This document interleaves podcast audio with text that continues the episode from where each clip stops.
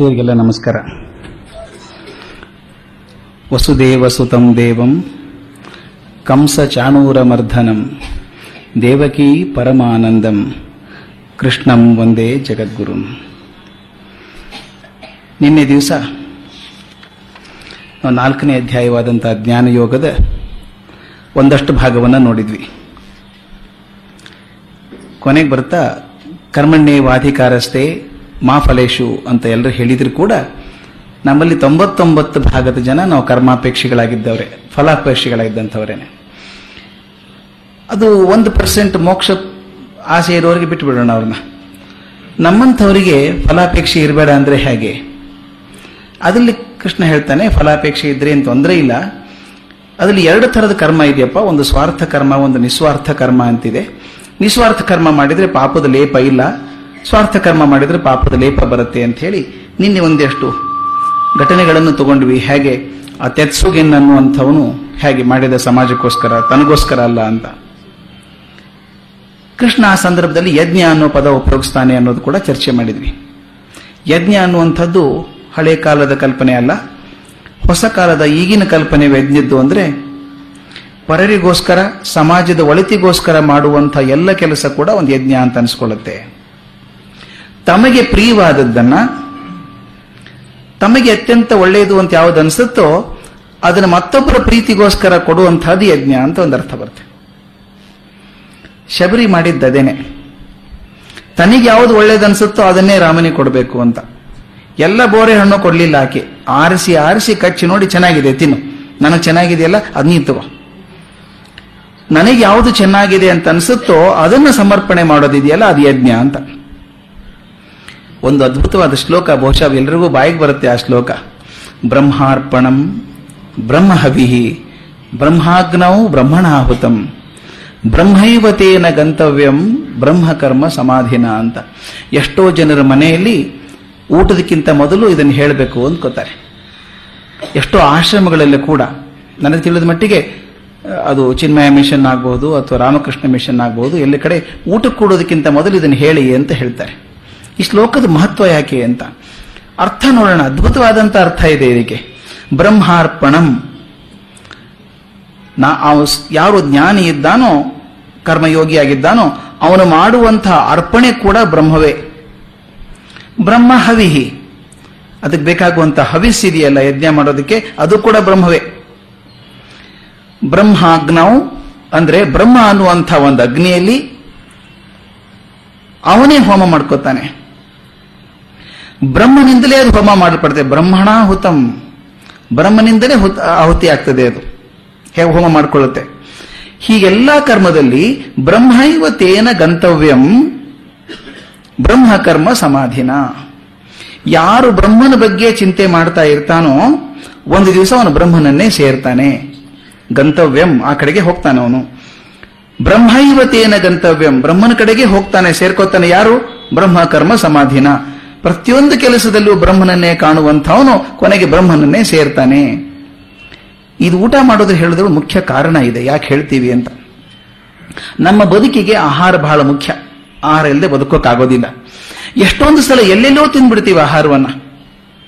ಇಂಥ ಕಡೆ ಸಿಗ್ತದೆ ಅಂತ ಹೇಳಕ್ ಬರೋದಿಲ್ಲ. ಹಿರಿಯರು ನಮ್ಮಲ್ಲಿ ಎರಡು ಮಾತು ಹೇಳ್ತಾ ಇದ್ರು. ಅದು ನಂಬಿಕೆ ಮಾತು. ಸೈನ್ಸ್ ದೃಷ್ಟಿಯಿಂದ ಹೇಳೋದಿಲ್ಲ ನಾನು. ನಂಬಿಕೆ ಮಾತೇನು ಅಂತಂದ್ರೆ, ನೀವು ಎಲ್ಲೇ ಊಟ ಮಾಡಿ ಅದು ಬ್ರಹ್ಮ ಕೊಟ್ಟದ್ದು ಬ್ರಹ್ಮನಿಗೋಸ್ಕರ ಕೊಟ್ಟಿದ್ದೀನಿ ಅಂತಂದ್ರೆ ಹೇಳೋರು, ಅದರಲ್ಲಿ ಏನೇನಾದ್ರು ದೋಷ ಇದ್ರೂ ಕೂಡ ಹೋಗ್ಬಿಡ್ತದೆ ಆ ಊಟದಲ್ಲಿ ಅಂತ. ಆ ನಂಬಿಕೆ ನಮ್ಮಲ್ಲಿ ಹಿರಿಯರಿಗಿರೋದು. ಅಂದ್ರೆ ಅದ್ರಲ್ಲಿ ಸ್ವಾರ್ಥ ಮೂಲವಾದದ್ದು ಇದೆ. ನಿನಗೆ ತೊಂದರೆ ಆಗ್ಬಾರ್ದು ಅಂದ್ರೆ ಬ್ರಹ್ಮನಿಗೆ ಕೊಟ್ಟು ಬಿಡುವಂತ ಒಂದು ಆಗ್ಬಹುದು ಇನ್ನೊಂದು, ಪ್ರತಿಯೊಂದು ಊಟ, ನಮ್ಮಲ್ಲಿ ಮಕ್ಕಳಿಗೆ ನಾವು ಹೇಳ್ಕೊಡ್ತೇವೆ. ಊಟ ಮಾಡುವಂತ ತಕ್ಷಣ ಊಟ ಮಾಡಬೇಡಪ್ಪ, ಒಂದು ಕ್ಷಣ ಕಣ್ಣು ಮುಚ್ಚಿ ನಮಸ್ಕಾರ ಮಾಡಿ ಊಟ ಮಾಡು ಅಂತ. ಯಾಕೆ ಹೇಳಿ? ನಮ್ಮಲ್ಲಿದ್ದ ಅಹಂಕಾರ ಹೋಗ್ಬೇಕಾದ್ರೆ ಅದೊಂದು ಕಾರಣ. ನಾನು ಗಳಿಸಿದ ಅನ್ನ ಅಂತ ಬರಬೇಕು. ಭಗವಂತ ಅನ್ನ ಕೊಟ್ಟದ್ದು ಕೊಟ್ಟಿದ್ದಾನೆ, ನೆನೆಸ್ಕೋ ಒಂದ್ಸಲ, ಕೊಟ್ಟಿದ್ದಾನೆ ಅಂತ ಹೇಳಿ. ಎಷ್ಟೋ ಲಕ್ಷ ಜನಕ್ಕೆ ಅನ್ನ ಕೂಡ ಇಲ್ಲಲ್ಲಪ್ಪ ಅಂತ ಜನಕ್ಕೆ ಸರಿಯಾಗಿ ಅನ್ನ ಕೊಟ್ಟಿದ್ದಾನೆ, ನೆನೆಸ್ಕೋ ಅವನ್ನ ಅಂತ ಹೇಳಿ. ಅದಕ್ಕೆ ಹೇಳ್ತಾರೆ, ಹಸಿವಾದಾಗ ಎಂಥ ಆಹಾರವನ್ನು ಉಪಯೋಗಿಸುವಂತ ನಾವು? ನಾವೇನ್ ಮಾಡಬೇಕು? ಊಟ ಮಾಡುವ ಕಲ್ಪನೆ ಬ್ರಹ್ಮ ಬ್ರಹ್ಮನನ್ನೇ ಸೇವಿಸ್ತಾ ಇದ್ದಾನೆ ಅಂತ ಭಾವನೆ ಮಾಡ್ಕೋಬೇಕು. ಡಿ ವಿಜಿ ಹೇಳೋ ಮಾತು. ಬ್ರಹ್ಮ ಬ್ರಹ್ಮನನ್ನೇ ಸೇವನೆ ಮಾಡ್ತಾ ಇದ್ದಾನೆ ಅಂತ. ಆಹಾರ ರೂಪವಾದ ಬ್ರಹ್ಮನನ್ನ ಆತ್ಮರೂಪವಾದ ಬ್ರಹ್ಮ ಸೇವನೆ ಮಾಡ್ತಾ ಇದ್ದಾನೆ ಅಂತ. ಆಹಾರ ರೂಪದಲ್ಲಿರುವಂತಹ ಬ್ರಹ್ಮ, ಇದು ಅರ್ಥ ಎಷ್ಟು ಚೆನ್ನಾಗಿ ಬರುತ್ತದೆ ಅಂದ್ರೆ ಬ್ರಹ್ಮ ಆಹಾರ ರೂಪವಾಗಿದ್ದಾನೆ. ಆ ಆಹಾರ ರೂಪವಾದಂತಹ ಬ್ರಹ್ಮನನ್ನ ನನ್ನ ಹೃದಯದಲ್ಲಿ, ನನ್ನ ದೇಹದಲ್ಲಿರುವಂತಹ ಬ್ರಹ್ಮನಿಗೆ ಸೇರಿಸ್ತೇನೆ. ಇದಕ್ಕೋಸ್ಕರ ಬ್ರಹ್ಮನನ್ನು ಪ್ರಾರ್ಥಿಸ್ತೇನೆ ಒಳ್ಳೇದಾಗ್ಲಿ ಅಂತ ಹೇಳಿ ಅಂತ. ನೋಡಿ ಅನ್ನ ರೂಪದಲ್ಲಿರುವಂತಹ ಬ್ರಹ್ಮನನ್ನ ಆತ್ಮ ರೂಪದಲ್ಲಿರುವಂತಹ ಬ್ರಹ್ಮನಿಗೆ ಕೊಡ್ತಾ, ಇದಕ್ಕೆ ಬ್ರಹ್ಮನಿಗೆ ಕ್ಷತ್, ನಮ್ಮ ನಮ್ಮ ತೃಪ್ತಿಯನ್ನು ಹೇಳ್ತಾ, ಅವನಿಗೆ ನಾನು ಋಣವನ್ನು ತೀರಿಸ್ತೇನೆ ಅಂತ, ಅವನ ಪರ್ಮಿಷನ್ ತಗೊಂಡು ಕೊಡ್ತೇನೆ ಅಂತ. ಇದು ಕಾರಣ ಯಾಕೆ ಬೇಕು ಅಂತ ನಮ್ಮ ಹಿರಿಯರು ಹೇಳ್ತಾರೆ. ಸದಾಕಾಲ ಈ ಬ್ರಹ್ಮ ಪ್ರಜ್ಞೆ ನಮ್ಮಲ್ಲಿ ಜಾಗ್ತಾ ಇದ್ರೆ, ಹೇಳಿದ್ವಲ್ಲ, ಬ್ರಹ್ಮ ಇವತೇನ ಗಂತವ್ಯಂ. ಬ್ರಹ್ಮನ ಕಡೆಗೆ ಹೋಗ್ತಾನೆ. ಯಾರು? ಸದಾ ಬ್ರಹ್ಮನ ಚಿಂತೆ ಮಾಡುವಂಥವರು. ಈ ದೃಷ್ಟಿಯಲ್ಲಿ ಒಂದು ಹೆಜ್ಜೆ ಮುಂದೆ ಹೋಗ್ತೇವೆ ಅಂತ. ಇದೆಲ್ಲ ನೋಡಿದ್ವಿ ನಾವು. ಧರ್ಮದ ಕಲ್ಪನೆ ಬಂತು, ಕರ್ಮ ಇರಬೇಕು, ಕರ್ಮ ಸ್ವಕರ್ಮ, ಸ್ವಾರ್ಥ ಕರ್ಮ ಆಗಿರಬಾರ್ದು, ನಿಸ್ವಾರ್ಥ ಕರ್ಮ ಆಗಿರಬೇಕು, ಅದು ಜ್ಞಾನಕ್ಕೆ ಹೋಗ್ತದೆ ಅಂತ ಹೇಳಿದ್ವಿ. ಬ್ರಹ್ಮ ಬ್ರಹ್ಮನ ಚಿಂತೆ ಇರಬೇಕು ಅಂತ. ಅರ್ಜುನಕ್ಕೆ ಅದು ಇದೆಲ್ಲ ಸರಿಯಪ್ಪ. ಜ್ಞಾನ ಪಡ್ಕೊಳ್ಳೋದು ಹೇಗೆ? ನೀನು ಹೇಳಿದಲ್ಲ ಜ್ಞಾನ ತಗೋಬೇಕು ಅಂತ ಹೇಳಿ, ಕರ್ಮದಿಂದ ಜ್ಞಾನ ಬರ್ತದೆ ಅಂತ. ಸ್ವಕರ್ಮ ಆಯಿತು, ನಾನು ನಿಸ್ವಾರ್ಥ ಕರ್ಮ ಮಾಡ್ತೇನೆ, ಬ್ರಹ್ಮನ ಚಿಂತೆ ಮಾಡ್ತೇನೆ, ಜ್ಞಾನ ಬರೋದು ಹೇಗೆ? ಇದು ಅತ್ಯಂತ ಪ್ರಸಿದ್ಧವಾದಂತ ಒಂದು ಶ್ಲೋಕ. ಬಹಳ ಮುಖ್ಯವಾದಂತಹ ಶ್ಲೋಕ ಈ ಅಧ್ಯಾಯದಲ್ಲಿ. ಜ್ಞಾನ ಸಂಪಾದನೆಗೆ ಏನ್ ಮಾಡಬೇಕು ಅಂದಾಗ ಪರಮಾತ್ಮ ಕೊಡುವ ಉತ್ತರ? ತದ್ವಿಧಿ ಪ್ರಣಿಪಾತೇನ ಪರಿಪ್ರಶ್ನೇನ ಸೇವೆಯ. ಬಹಳ ಅದ್ಭುತವಾದ ಮಾತಿದು. ಸ್ವಲ್ಪ ಅನಲೈಸ್ ಮಾಡೋಣ ಇದನ್ನು. ತದ್ವಿಧಿ ಪ್ರಣಿಪಾತೇನ ಪರಿಪ್ರಶ್ನೇನ ಸೇವೆಯ ಉಪದೇಕ್ಷಂತಿತೆ ಜ್ಞಾನಂ ಜ್ಞಾನಿಂ ಸತ್ವದರ್ಶಿನಃ. ಇಲ್ಲಿ ಎರಡು ಮಾತಿದೆ. ತತ್ವದರ್ಶನಿಗಳು ದರ್ಶನದಲ್ಲಿದ್ದಾರೆ, ಆಮೇಲೆ ಜ್ಞಾನಿಗಳಿದ್ದಾರೆ. ಅವ್ರು ಏನ್ ಹೇಳಿಕೊಟ್ಟಿದ್ದಾರಪ್ಪ ನಮಗೆ ಅಂತಂದ್ರೆ ಆ ಜ್ಞಾನಿಗಳನ್ನ, ತತ್ವದರ್ಶನರನ್ನ ನೀನು ವಿನಮ್ರ ಭಾವೆಯಿಂದ ಸೇವೆ ಮಾಡು. ಅವರನ್ನು ಸೇವೆ ಮಾಡುವಾಗ ಮೂರು ಮಾತು ಬರ್ತದೆ ಅಲ್ಲಿ. ತದ್ವಿದ್ಯೆ ಪ್ರಣಿಪಾತೇನ ಪರಿಪ್ರಶ್ನೆಯನ ಸೇವೆಯ. ಒಬ್ಬ ವಿದ್ಯಾರ್ಥಿ ಆದವನಿಗೆ ಮೂರು ಲಕ್ಷಣ ಇರಬೇಕು. ಜ್ಞಾನಾರ್ಥಿ ಆದವನಿಗೆ ಮೂರು ಲಕ್ಷಣ ಇರಬೇಕು. ಆ ಮೂರು ಲಕ್ಷಣ ಇದ್ರೆ ಒಳ್ಳೆ ಜ್ಞಾನಾರ್ಥಿ, ಜ್ಞಾನ ಪಡ್ಕೋತಾನ ಅವನು ಹಿರಿಯರ ಕಡೆಯಿಂದ ಅಂತ. ಆ ಮೂರು ಗಡು ಮೂರು ಗುಣಗಳು ಯಾವ್ದು ಇರಬೇಕು ಅಂದ್ರೆ ಮೊದಲನೇದು ನಮ್ರತೆ ಇರಬೇಕು, ವಿನಮ್ರತೆ ಇರಬೇಕು. ನನಗೆ ಅದು ಶ್ಲೋಕ ಇದು ಸರಿಯಾಗಿ ನೆನಪಿಲ್ಲ. ಬಹಳ ಚೆನ್ನಾಗಿದೆ. ತ್ರೇತಾಯುಗದಲ್ಲಿ ಸತ್ಯಯುಗದಲ್ಲಿ ದ್ವಾಪಯುಗದಲ್ಲಿ ಹೇಗೆ ಗುರು ಶಿಷ್ಯ ಸಂಬಂಧ ಚೇಂಜ್ ಆಗಿ ಬಂತು ಅಂತ ಹೇಳ್ತಾರೆ. ಬಹಳ ಚೆನ್ನಾಗಿ ಹೇಳ್ತಾರೆ. ಮೊದಲು ಗುರು ಕೆನ್ನೆಗೆ ಹೊಡೆದ ಬುದ್ಧಿ ಹೇಳಿದ್ರೆ ಮಹಾಪ್ರಸಾದವೆಂದೆನಯ್ಯ. ಗುರು ತಪ್ಪು ಹುಡುಗ ಶಿಷ್ಯ ತಪ್ಪು ಮಾಡದ, ಕೆನ್ನೆಗೆ ಹೊಡೆದ್ರೆ ಮಹಾಪ್ರಸಾದವೆಂದೆನಯ್ಯ ಅಂತ. ಮುಂದೆ ಗುರು ಝಂಕಿಸಿ ಮಹಾಪ್ರಸಾದ ಮಹಾಪ್ರಸಾದವೆಂದೆನಯ್ಯ. ಗುರು ಬೈದ್ರೆ ಮಹಾಪ್ರಸಾದ ಅನ್ನಂತೆ. ಬೈದಿದ್ದೇ ಪ್ರಸಾದ ನನಗೆ ದೇವರು ಕೊಟ್ಟದ್ದು ಅಂತ ಹೇಳಿದಂತೆ ಬಂದು ಕೂತ್ಕೋ ಅಂತ ಮುಂದೆ ಹೇಳಿದ್ರೆ ಅದು ಮಹಾಪ್ರಸಾದವೆಂದನಯ್ಯ. ಹುಡುಗನಿಗೆ ಕೂತ್ಕೊಳ್ಳಪ್ಪ ಅಂತ.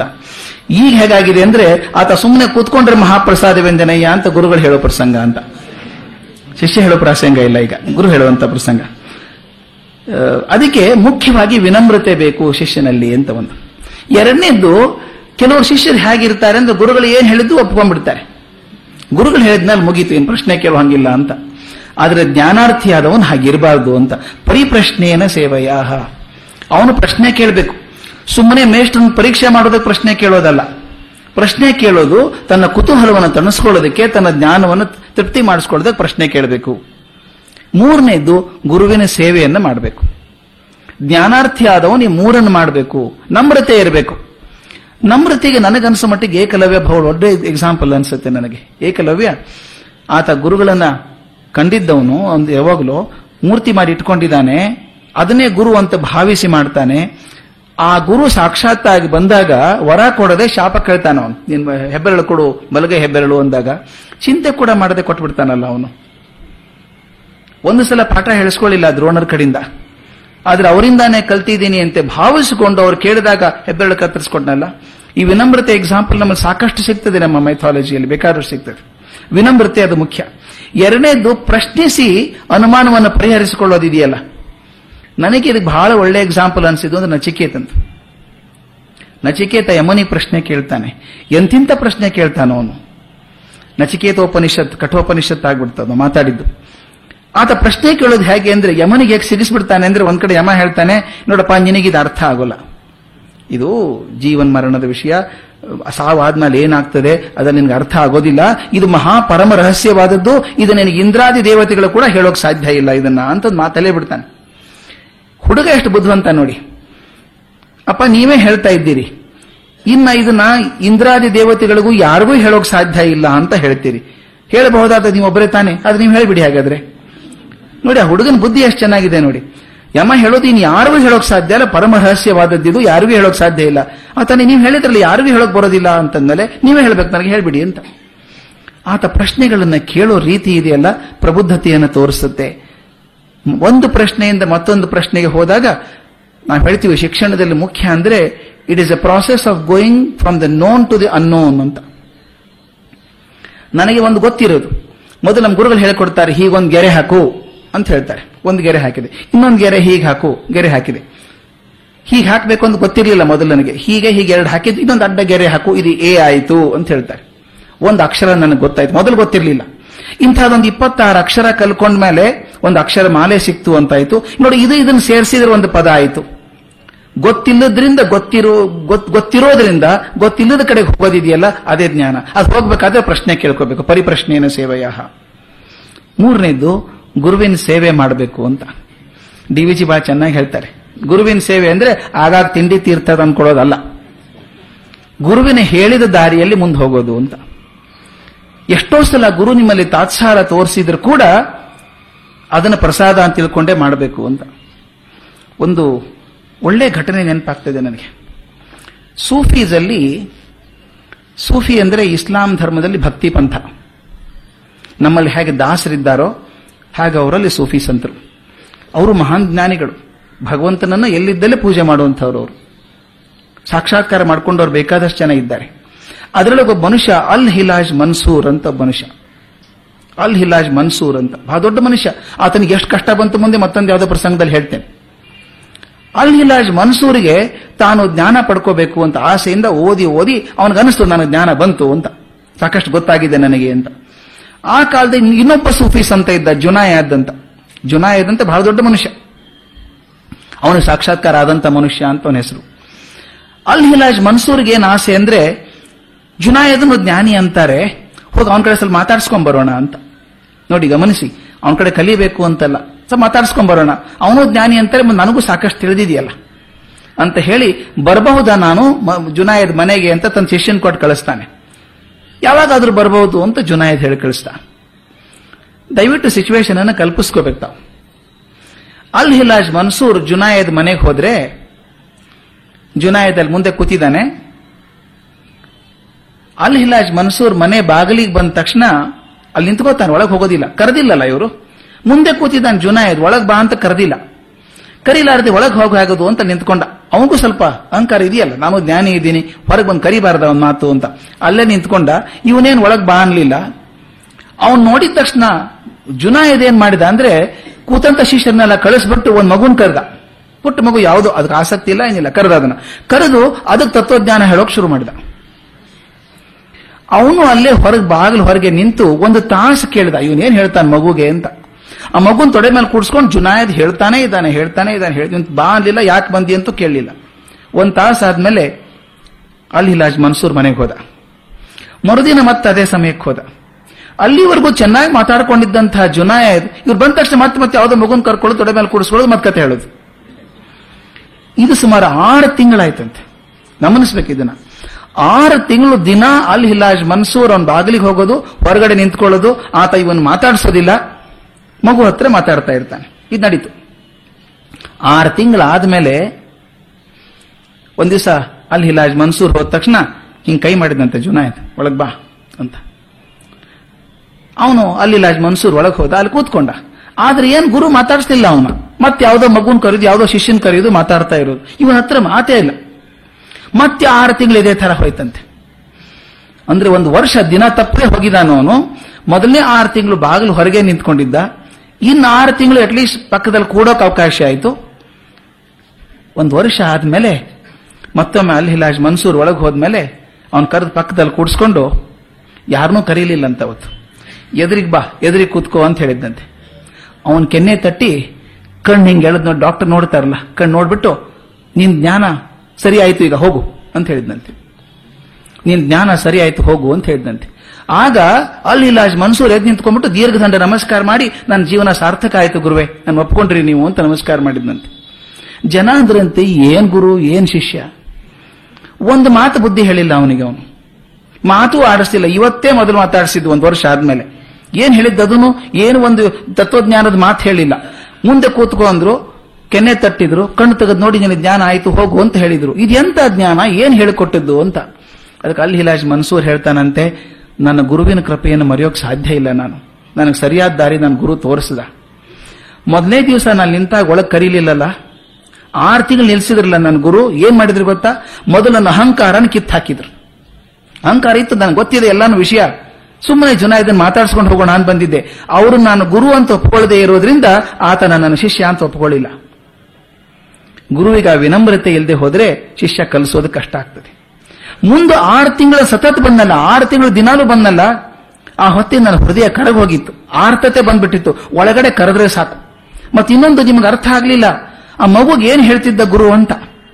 ನನಗೆ ಹೇಳಬೇಕಾದದ್ದನ್ನು ಮಗು ಹೇಳ್ತಾ ಇದ್ದ. ಕೇಳಿಸ್ಕೋ ನೀನು ಅಂತ.